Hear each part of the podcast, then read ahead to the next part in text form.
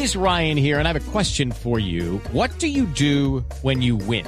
Like, are you a fist pumper? A woohooer, a hand clapper, a high fiver. I kind of like the high five, but if you want to hone in on those winning moves, check out Chumba Casino. At chumbacasino.com, choose from hundreds of social casino style games for your chance to redeem serious cash prizes. There are new game releases weekly, plus free daily bonuses. So don't wait. Start having the most fun ever at chumbacasino.com. No purchase necessary. BGW. Void were prohibited by law. See terms and conditions. 18 plus. Don Eric Lara, muy buenos días. Clara, ¿Cómo amanece? ¿Cómo le fue de descanso? Muy bien, muy bien, renovada. Pues claro que no fueron todas, ¿no? Mis vacaciones, eso sí he de decirlo. Pero feliz con las monjitas. Ah, no, yo, no, es que a mí me encantan las monjitas. Usted sabe que además una amiga, ahora que usted lo menciona, una amiga me dice, pero ¿cómo así que las monjas son malas y yo fui monja? yo digo, no, y yo quise ser monja en un momento de mi vida, le quiero decir. Qué bueno. Hubo un momento de mi vida en que quise ser, pero después dije, no, no, pues pobrecita las monjas, no, las chiflo, no. Sí, eso sí, no. No, pero me encantan las monjitas. A mí, la verdad es que tengo muy buenas experiencias, hasta con, con la hermana Berta, que ya está en el cielo y que, y que ay, fue bastante dura. Pero bueno, no nada. Las monjitas chéveres, Chévere. todas. Un abrazo. Estudié con dos comunidades, las terciarias capuchinas. Eh, bueno, cuando estaba muy chiquita estuve un tiempito con las salesianas, pero estuve con las terciarias capuchinas y con las franciscanas me gradué. Entonces, no, pues más para dónde, ¿no?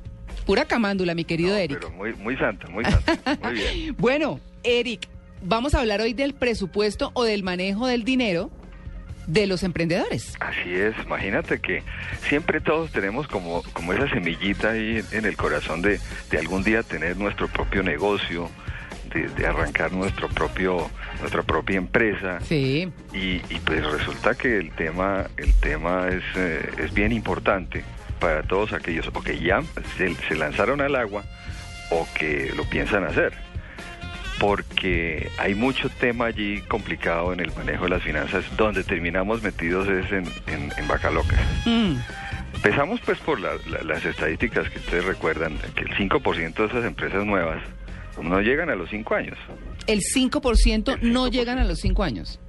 O sea, el 95, perdón, el 95% no llegan, solo Ah. el 5%.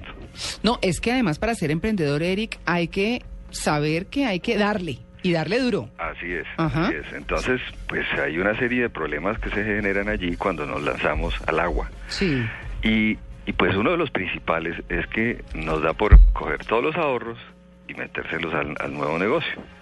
Y nos olvidamos de nuestras propias finanzas personales. Esto que hemos venido hablando pues en programas anteriores de tener los ahorros, de tener la, el fondo de emergencia, etcétera. Cuando de pronto vemos una gran oportunidad, nos metemos allá y descuidamos nuestras finanzas personales. Si ese negocio por algún motivo no funciona, no solamente perdimos el negocio, sino que nos metimos en problemas. Uno de los principales, ¿sabe cuál es? ¿Cuál? Que empezamos a endeudarnos personalmente Sí. para financiar la empresa. Ah, no, es que yo he escuchado a personas que dicen, no, pues es que como se van a hacer negocios con X y Y cosas, entonces, pues pensemos que eso se va a vender, entonces compremos este aparato que nos hace falta, Así es, ¿cierto? sí es. La primera pregunta es cómo que, y por qué les hace falta ese aparato. Ah, buena cosa. E- ese es el- entonces empezamos, como dice, empezamos metidos en gastos, empezamos a meter más Mm, y nos endeudamos personalmente. sí. Hay gente que inclusive utiliza tarjetas de crédito que son de endeudamiento relativamente de corto plazo para financiar negocios que no van a funcionar sino por, por ahí en dos o tres años van a dar utilidades. Es que hay algo, Eric, hay, hay una cosa muy importante de lo que usted está diciendo y es, cuando usted está teniendo un emprendimiento, hay que, hay que hacer un plan de negocio. ¿Qué plata es la que uno tiene que poner o, o qué cuentas tiene que hacer mejor para decir, mientras el negocio produce, mientras logra un punto de equilibrio o mientras se recupera la inversión o mientras empieza a producir para sostenerse, Sí, ¿qué debo tener yo en cuenta? En gastos, ¿cierto? claro. Entonces fíjate que ahí estamos hablando de, de dos presupuestos. Ajá. No podemos olvidarnos de nuestro presupuesto personal, de nuestra casa, nuestro hogar y el presupuesto de la empresa. Y todo se nos va en entusiasmo.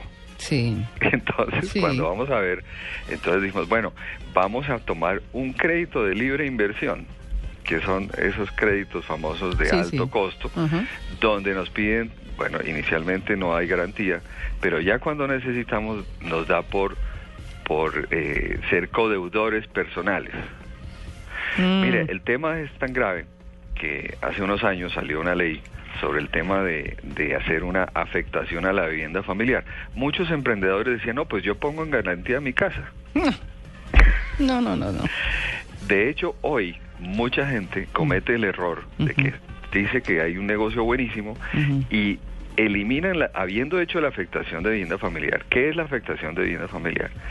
Que la hace inmune a cualquier embargo o cualquier pérdida frente a una quiebra o una insolvencia de cualquiera de los dos cónyuges. Entonces, si tu esposo o tú te metiste en un negocio, al estar afectado la vivienda familiar, Sí. y es un trámite que se hace en notaría, Sí. mm, los acreedores no pueden embargarte tu casa. Y entonces. Y eso, pues, eh, eh, es una ventaja y es una claridad de tener separado tus finanzas personales y tu patrimonio de- del negocio. Ah, no, pero hay gente que vende la casa para hacer, no sé. No, no, o, o la compromete. Esa Sí. afectación, como es un- una escritura, la desafectan. Yo he visto varios casos de personas que, que he asesorado y terminan metidos en problema con la, con, el, con la vivienda por haberlo puesto en garantía. Entonces, pues hay una serie de recomendaciones para los emprendedores y es, por favor, separen esas finanzas personales de la, del negocio. Segundo, tú has visto muchos emprendedores que no tienen claridad de cuál es, qué peso es mío y qué peso es de la empresa. Mm, mm. No, eso cogen como plata de bolsillo todo. la plata de bolsa. Sí, no, Tremendo. Claro. Entonces, y no llevamos contabilidad, además. Uy, la no, primera recomendación, tú el día que vas a poner una pequeña tienda para vender lápices, el primer día tiene que estar la contabilidad organizada, todo. porque de otra manera empiezas a perder la- la- el, el- el alcance de qué son tus gastos y qué son los gastos que tiene la compañía. Mira, y, y- y, digamos, un punto adicional es e- ese punto del riesgo que uno corre cuando ve oportunidades muy grandes. Mm. Eh, Yo conozco a alguien que hace ponqués, por ejemplo. ¿No? Y Entonces te llega, te llega un cliente y te dice, oiga, voy a necesitar 500 ponqués. Ujú. Y dice, oiga, pero yo no puedo hacer sino 10 al día, ¿cómo hago? Pero no puedo dejar pasar esta oportunidad. Claro, ¿Tú crees que esa es una oportunidad valiosa para la empresa? claro, por supuesto. Ese es el gran problema, fíjate.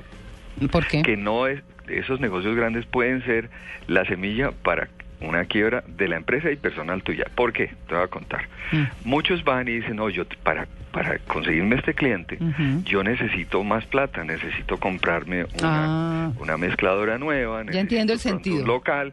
O sea, tengo que incurrir en una serie de gastos y de gastos fijos para poder cumplir con ese cliente. Resulta que al cabo de tres meses el cliente dijo, ¿sabes qué? Conseguí un proveedor mejor, muchas gracias Uy, te quedas con la orquesta, como dice, eh, bailando sola.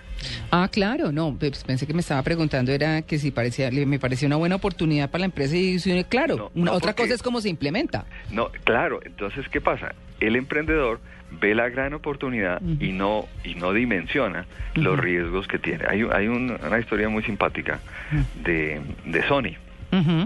Cuando Sony era chiquitica, Sí. llegó a Estados Unidos el señor, uno de los socios que se llamaba el señor Akio Morita. Y llegó con su radio transistor, transistor en esa época, pues ese era el, Sí. el gran invento, y llegó a, a ofrecerlo. Mm. Entonces fue a diferentes sitios y llegó a una cadena de almacenes y le dijeron, bueno, yo necesito que usted me cotice mm, tales cantidades, y le dio una tabla. Y el señor se fue por la noche al hotel, ahí, ¿cómo voy a cotizar? Supuestamente entre más te pidan, el precio debe ser más bajo, ¿no? Claro. Pues él llegó al otro día con la cotización y resulta que para cantidades grandes inclusive el precio era más alto. Y entonces el comprador le dijo, pero ¿cómo se le ocurre a usted que si yo le pido a usted miles me va a cobrar más? Sí, sí, señor, es que yo, si hago el contrato con usted, me va a tocar en esas cantidades eh, hacer una planta nueva, contratar personal, hacer una serie de gastos. Y si mañana pierdo el pedido, me quedo con esos gastos. ¿Quién asume ese riesgo? Yo me quiebro. Los emprendedores solemos tener ese problema de entusiasmarnos demasiado e ir a comprometer nuestra, nuestro propio patrimonio por coger los negocios. Mm. Entonces, cuidado con eso. Claro. Conclusión, por favor, separen las finanzas personales de las de la empresa. Sí, es lo más Si no, importante. no tienes ni idea qué está pasando y terminas quebrado con la empresa y quebrado personalmente. Y no proyecte sobre la plata que no he recibido. No, para ¿Cierto? nada. Exacto. Así que mucho orden en eso. Bueno, vale, Eric, muchas gracias. Bueno, me alegra oírte. Un feliz día, lo mismo. Saludos a los oyentes. Muchas Claro que sí, 8 y 38.